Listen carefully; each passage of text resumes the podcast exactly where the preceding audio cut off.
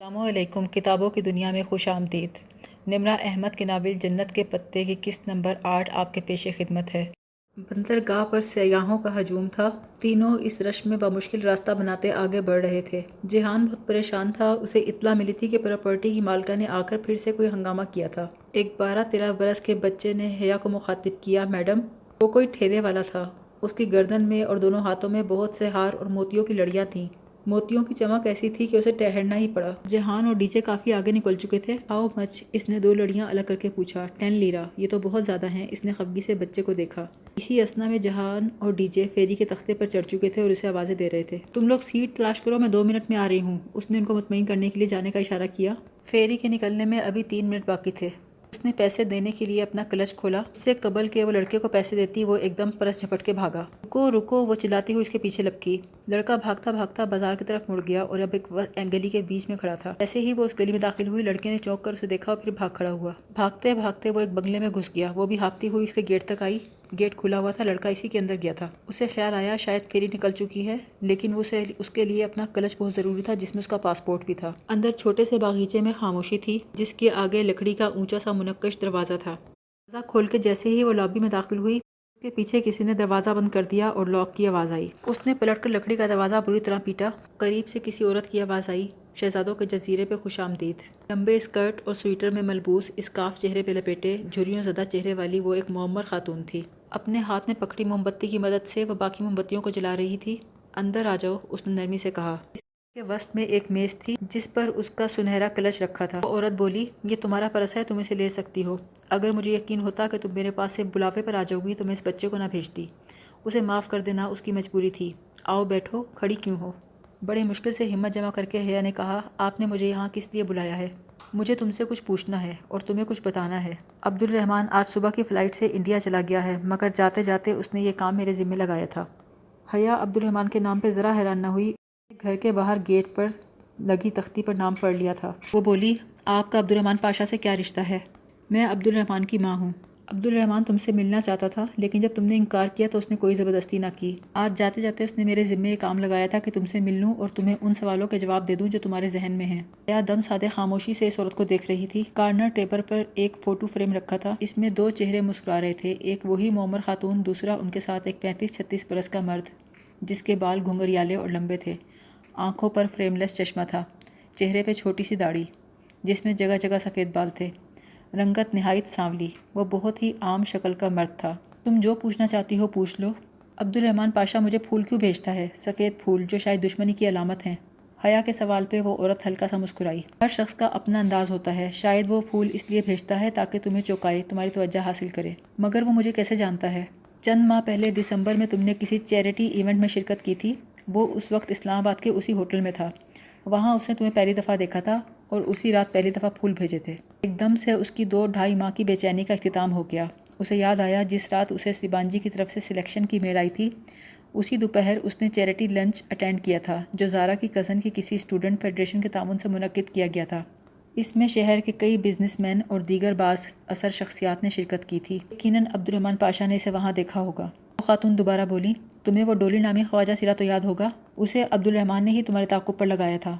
ڈولی ہمارا پرانا آبائی خادم ہے۔ برسوں سے ہمارے ساتھ ہے۔ وہ صرف تمہاری مدد کے لیے تمہارے پیچھے آتا تھا۔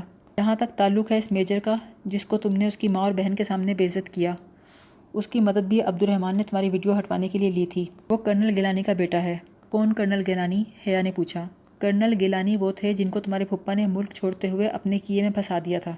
بے گناہ ہوتے ہوئے بھی کرنل گیلانی نے کئی سال سزا کاٹی اور بہت بعد میں رہا ہوئے۔ قید کی صعوبتوں کے دوران وہ کئی بیماریوں کا شکار ہوئے اور اب تو ان کا انتقال بھی ہو گیا۔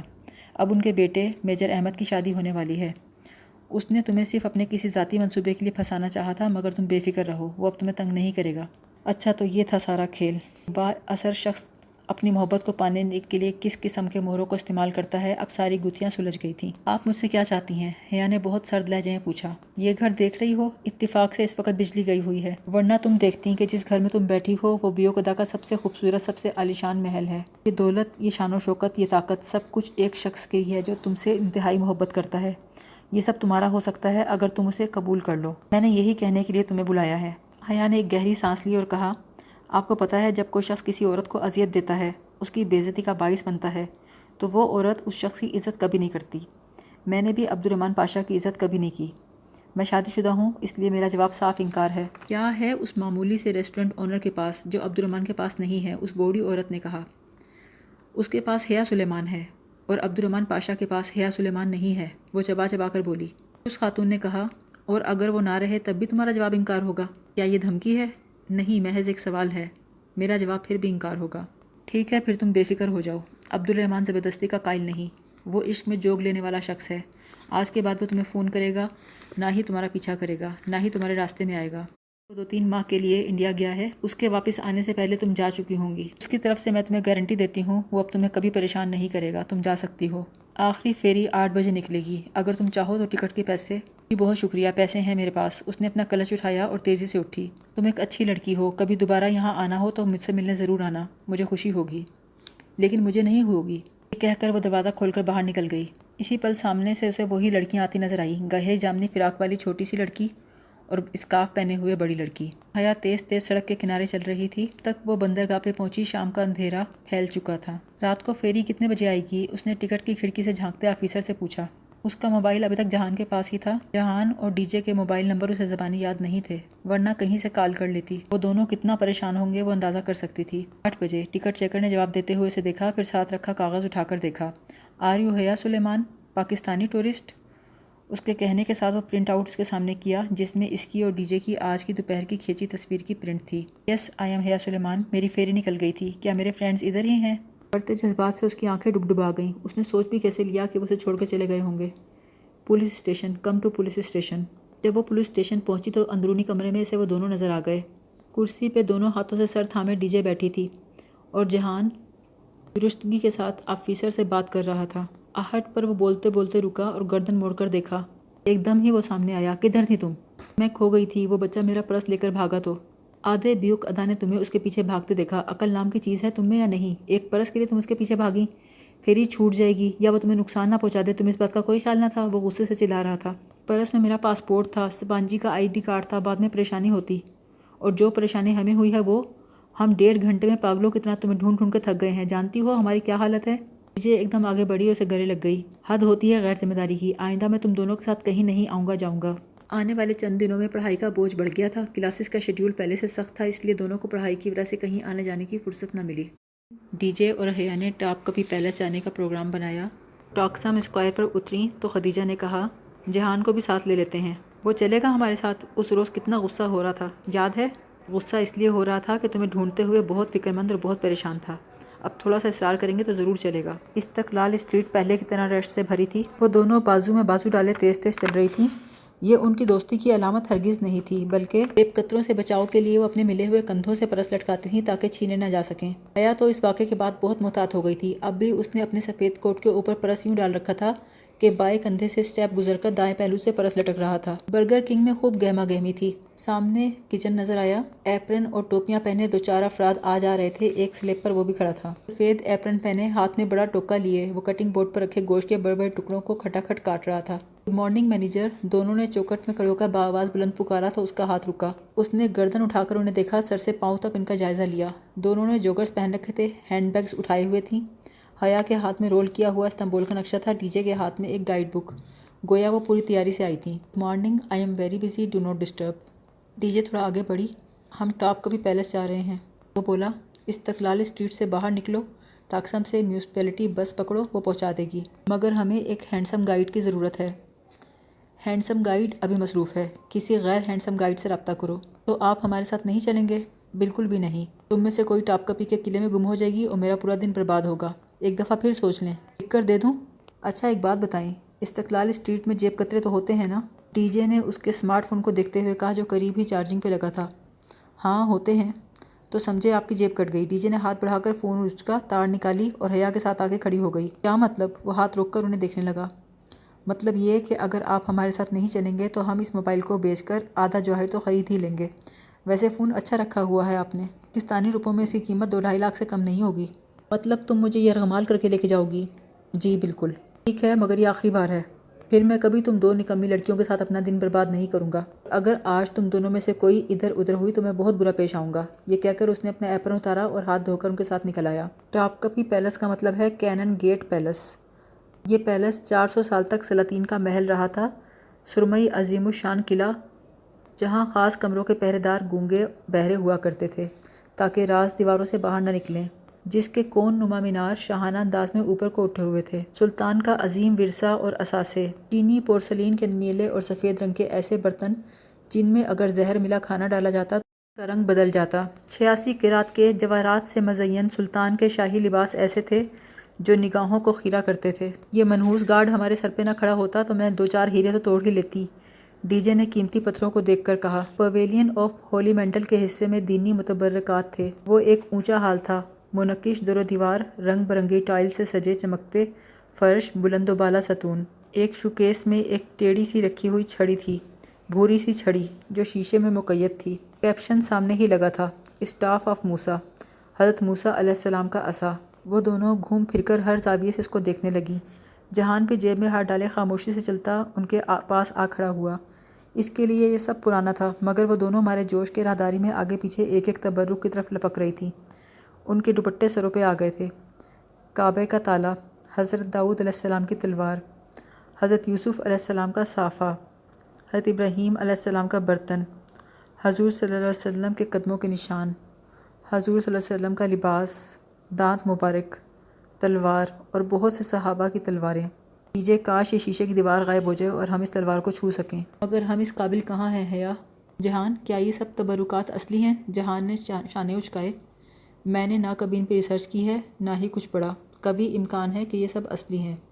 کہنے والے تو کہتے ہیں کہ مسلمانوں کے تبرکات بھی اتنے ہی نقلی ہیں جتنے عیسائیوں کے، مگر اللہ بہتر جانتا ہے۔ لیکن میرا دل گواہی دے رہا ہے کہ یہ سب ہمارے انبیاء سے وابستہ رہنے والی اشیاء ہیں۔ خلافت انہی متبرکات اور مقامات مقدسہ کے تحفظ کے لیے تو چلائی گئی تھی۔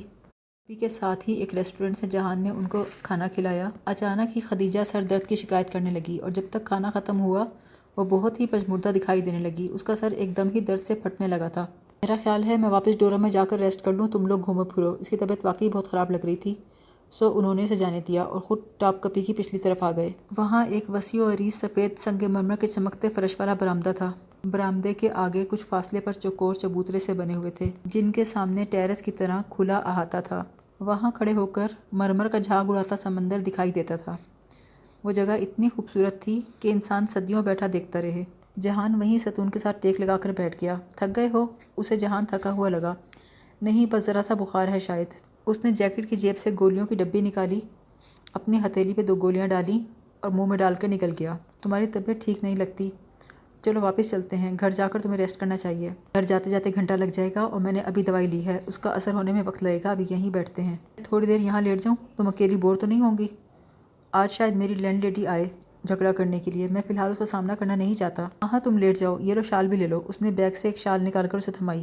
وہ ستون کے ساتھ فرش پر لیٹ گیا اور گردن تک شال کمبل کی طرح ڈال کے سو گیا۔ حیا اس سے ایک زینہ نیچے آ بیٹھی۔ اپنا ترکی والا موبائل نکال کر یوں ہی ان باکس نیچے کرنے لگی۔ وہاں چند دن پہلے کا ایک ایس ایم ایس ابھی تک پڑا تھا، جس کا جواب اس نے نہیں دیا تھا اور کئی دفعہ پڑھ لینے کے باوجود مٹایا بھی نہیں تھا۔ یہ میسج اسے بیوک ادا سے واپسی کے اگلے روز آیا تھا، انڈیا کے ایک غیر شناسہ نمبر سے۔ لکھا تھا، مجھے آپ کے جواب سے خوشی نہیں ہوئی، مگر میں آپ کی رائے کا احترام کرتا ہوں۔ آج کے بعد آپ سے رابطہ نہیں کروں گا جو تکلیف میں نے آپ کو پہنچائی۔ اس کے بدلے میں اگر آپ مجھے معاف کر دیں تو آپ کی بڑائی ہوگی۔ اگر کبھی آپ کو استنبول میں کوئی مسئلہ ہو، سرکاری کام ہو یا غیر سرکاری، قانونی ہو یا غیر قانونی، مجھے صرف ایک ایس ایم ایس کر دیجیے گا، آپ کا کام ہو جائے گا۔ اے آر پی۔ اس پیغام کے بعد اس شخص نے واقعی کوئی رابطہ نہیں کیا تھا۔ اب وہ استنبول میں بہت آزادی، بہت مطمئن دل و دماغ کے ساتھ گھومتی تھی۔ اب اسے پہلے کی طرح اے آر پی سے ڈر نہیں لگتا تھا۔ اس وقت یہ پیغام پڑھتے ہوئے اس کے ذہن میں ایک خیال آیا۔ اس نے پلٹ کر احتیاط سے جہان کو دیکھا۔ وہ آنکھوں پر بازو رکھے سو رہا تھا۔ واپس سیدھی ہوئی اور رپلائی کا بٹن دبایا۔ کافی سوچنے کے بعد اس نے جواب ٹائپ کیا، آپ کی وسیع نظری کا شکریہ۔ مجھے واقعی استنبول میں ایک کام ہے۔ اگر آپ میری مدد کر دیں تو میں اسے آپ کی طرف سے پہنچائی جانے والی اذیت کا مداوع سمجھوں گی۔ میسج جانے کے فوراً بعد ہی فون آ گیا۔ وہی انڈیا کا غیر شناسہ نمبر تھا۔ اسے اندازہ نہیں تھا کہ وہ فوراً ہی فون کر لے گا۔ موبائل سنبھال کے وہ اٹھی منڈیر کے پاس چلی آئی تاکہ اس کی آواز جہان تک نہ پہنچے۔ ہیلو، زہ نصیب زہ نصیب، آج آپ نے ہمیں کیسے یاد کر لیا؟ وہی آمیانہ، مسکراتا، لب و لہجہ۔ مجھے ایک کام تھا آپ سے۔ وہ احتیاط سے نپے ترے لہجے میں بولی، اور بہتر ہوگا ہم کوئی بیکار کی بات کرنے کی بجائے کام کی بات کریں۔ آپ کی مرضی ہے، حیا جی رابطہ بھی تو آپ نے ہی کیا ہے، ورنہ عبد الرحمن پاشا اپنے کول کا بہت پکا ہے۔ وہ شاید طنز کر گیا۔ میرے کزن کا ریسٹورنٹ ہے استقلال اسٹریٹ میں، برگر کنگ۔ اس کی شاپ کی قسطیں ادا نہیں ہوئیں۔ ریسٹورنٹ کی مالکہ آج کل میرے کزن کو بہت تنگ کر رہی ہے۔ کیا وہ اسے سال دو سال کی مہلت نہیں دے سکتی؟ کون سا کزن ہے آپ کا؟ جہان سکندر۔ حیا کو پتہ نہیں تھا کہ وہ ٹھیک کر رہی ہے یا غلط، مگر وہ یوں ہاتھ پہ ہاتھ رکھ کر اسے اس پریشانی سے تھکتا نہیں دیکھ سکتی تھی۔ اچھا تو آپ چاہتی ہیں میں آپ کے کزن کا یہ مسئلہ حل کر دوں کہ اس کی مالکہ پھر اسے تنگ نہ کرے؟ جی۔ وہ ہنس دیا۔ اچھا میں کچھ کرتا ہوں، آپ فکر نہ کریں۔ اس نے فون رکھ دیا اور وہ سوچنے لگی کہ وہ اس وقت ہنسا کیوں تھا۔ وہ واپس آ کر جہان کے ساتھ بیٹھ گئی۔ جہان کے لیے یہ کام کر کے وہ اپنے آپ کو بڑا مطمئن پا رہی تھی۔ جہان کا فون بجا تو وہ ایک جھٹکے سے اٹھ کے بیٹھا، لیکن کال فوراً ہی کٹ گئی۔ اس نے چیک کر کے بتایا، ریسٹورنٹ سے کال آئی تھی، میرا خیال ہے واپس چلتے ہیں۔ کہیں کوئی مسئلہ نہ ہو گیا ہو، پریشانی سے اٹھا۔ سب ٹھیک ہو جائے گا جہان، تم کیوں فکر کرتے ہو؟ وہ بڑے اطمینان سے کہتے ہوئے اس کے ساتھ آ کھڑی ہوئی۔ کافی دیر بعد جب وہ دونوں ساتھ چلتے ہوئے استقلال اسٹریٹ میں داخل ہوئے تو حیا نے کہا، آج تو میں تمہارا برگر کھا کے جاؤں گی، کیونکہ ڈی جے اور تم نے اپنی اپنی بیماری میں مجھے بالکل اگنور کر دیا ہے۔ ہاں کھا لینا۔ وہ دھیرے سے مسکرایا مگر اگلے ہی پل ٹھٹک کر رکا۔ مسکراہٹ چہرے سے غائب ہو گئی۔ حیا نے اس کی نگاہوں کے تعقب میں دیکھا، سامنے برگر کنگ تھا۔ اس کی شیشے کی دیوار میں بڑا سا سوراخ تھا اور سوراخ کے گرد مکڑی کے جالے کی مانند دراڑیں پڑی تھیں۔ جہان دوڑتا ہوا ریسٹورنٹ کی طرف لپکا اور وہ اپنی جگہ ششتر کھڑی رہ گئی۔ اس کی سماعتوں میں عبد پاشا کا کہہ کہا گونج رہا تھا۔ وہ بھی تیزی سے ریسٹورنٹ میں آئی۔ کھڑکیوں کے ٹوٹے شیشے، الٹا بکھرا ٹوٹا فرنیچر، اوندھی میزیں، ٹکڑے ٹکڑے برتن، ہر جگہ توڑ پھوڑ کے آثار تھے۔ عملے کے ایک شخص کے ساتھ دو پولیس والے کھڑے تھے۔ ایک آفیسر ہاتھ میں پکڑے کلپ بورڈ پر لکھے کاغذ پر کچھ لکھ رہا تھا۔ جہان پولیس آفیسر سے کچھ بات چیت کر رہا تھا۔ یہ سب کیا ہوا؟ اس نے قریب سے گزرتے ایک شیف کو رک کر پوچھا۔ وہ کچھ گینگسٹرز تھے، ان کے پاس اسلحہ تھا۔ وہ اندر آئے اور پورا ریسٹورنٹ الٹ دیا۔ عملے کو زد و کوپ کیا۔ پولیس بڑی دیر سے پہنچی۔ یہ کہہ کر وہ تو چلا گیا اور حیا کا دل چاہا کہ پھوٹ پھوٹ کر رو دے۔ یہ اس نے کیا کر دیا؟ کیا کس شخص پہ بھروسہ کر لیا؟ جہان نے اسے واپس جانے کا اشارہ کیا، وہ وہیں کھڑی رہی۔ پھر وہ اس کی طرف آیا۔ تم جاؤ ٹاکسم سے بس پہ کر لینا۔ ابھی جاؤ، میں تم سے بعد میں بات کروں گا۔ وہ بہت تھکا تھکا دکھائی دے رہا تھا۔ بے حد افسردہ ہو کے پلٹ آئی یہ مجھ سے کیا ہو گیا؟ جو کچھ اس کے پاس تھا وہ بھی ضائع ہو گیا۔ تمہیں کو اس کا دل چاہا کہ فون کر کے اس شخص کو بے نقد سنائے، مگر شاید وہ یہی چاہتا تھا۔ رابطہ رکھنے کا کوئی بہانہ۔ نہیں، اب اسے کبھی فون نہیں کرنا چاہیے۔ اس پریشانی میں اسے مشکل سے ہی نیند آئی اور ابھی اس کی نیند گہری ہوئی ہی تھی کہ اس کا فون زور سے بجا۔ رات کا ایک بج رہا تھا۔ اس نے موبائل کھول کر دیکھا، دو مسڈ کالز تایا فرقان کا نمبر تھا۔ اگر یہاں ایک بجا تھا تو پاکستان میں تین بج رہے ہوں گے۔ آدھی رات کو آنے والا فون، کبھی خیر خبر کا فون نہیں ہو سکتا۔ اس ساری نیند پل بھر میں بھاگ گئی۔ تایا، اس وقت کیوں کال کر رہے تھے؟ سب کچھ ٹھیک تو تھا؟ اماں، ابا، روہیل، کچھ ہو تو نہیں گیا؟ اس نے فوراً کال بیک کی، پھر یاد آیا کہ کال کے لیے بیلنس نہیں تھا۔ دوسرا موبائل نکالا جو تکیے کی اس طرف رکھا تھا، اس میں بھی بیلنس ختم تھا۔ اسی پل فون پھر بجا، تایا فرقان کالنگ۔ اس نے جھٹ کال اٹھائی، ہیلو؟ حیا، تمہارے پاس اس نمبر کے علاوہ کون سا دوسرا نمبر ہے؟ وہ تایا فرقان تھے اور بڑے غصے سے بول رہے تھے، وہ کانپ گئی۔ جی کیا؟ حیا، میرے ساتھ بکواس مت کرو، مجھے بتاؤ تمہارے پاس دوسرا کون ہی نمبر ہے؟ ساری بات سمجھنے میں اسے ایک ہی لمحہ لگا۔ وہ سمجھ گئی ارم پکڑی گئی تھی، آدھی رات کو کسی سے فون پہ بات کرتی پکڑی گئی تھی۔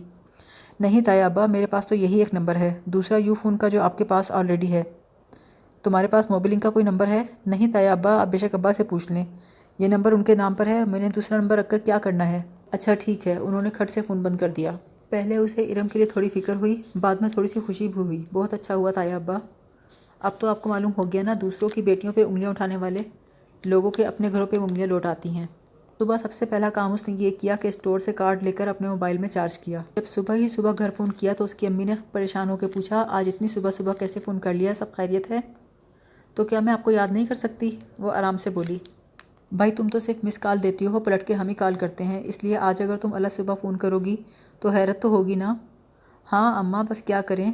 اچھا اماں، چھوڑیں سب کچھ اور بتائیں گھر میں سب خیریت ہے؟ ہاں سب ٹھیک ہے۔ اور تایا فرقان کی طرف؟ ہاں وہاں پر بھی۔ کیوں؟ کسی نے کچھ کہا ہے کیا؟ نہیں، رات کو تایا کا فون آیا تھا۔ اچھا آپ جا کر ان سے کچھ مت کہیے گا۔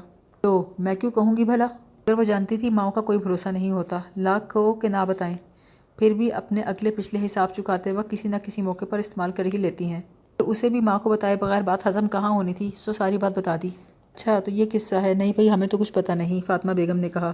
پھر بولی، میں تو تمہیں بتانا ہی بھول گئی۔ مہوش کی شادی بھی طے ہو گئی ہے۔ مہوش حیا کے زاہد چچا کی بیٹی تھی، جس کی نسبت کافی عرصے سے اپنے کزن سے طے تھی۔ اچھا کب اسے خوشگوار سی حیرت ہوئی۔ اپریل کی کوئی آخر کی تاریخ ہے۔ ان دنوں تو میں اور ڈی جے عظیم سلطنت ترکیہ کی سیر کر رہے ہوں گے۔ تمہارے چچا نے سبین کو بھی بلایا ہے۔ مگر وہ کہہ رہی تھی کہ سکندر بھائی کی طبیعت آج کل خراب ہے، وہ نہیں آ سکے گی۔ میں نے کہا، جہان کو بھیج دو۔ اچھا ہے، ساتھ حیا بھی آ جائے گی، دونوں شادی اٹینڈ کر لیں گے۔ مگر وہ بولی، بہت مشکل ہے۔ اپنی ماں سے الوداعی کلمات کہہ کر حیا نے فون بند کیا۔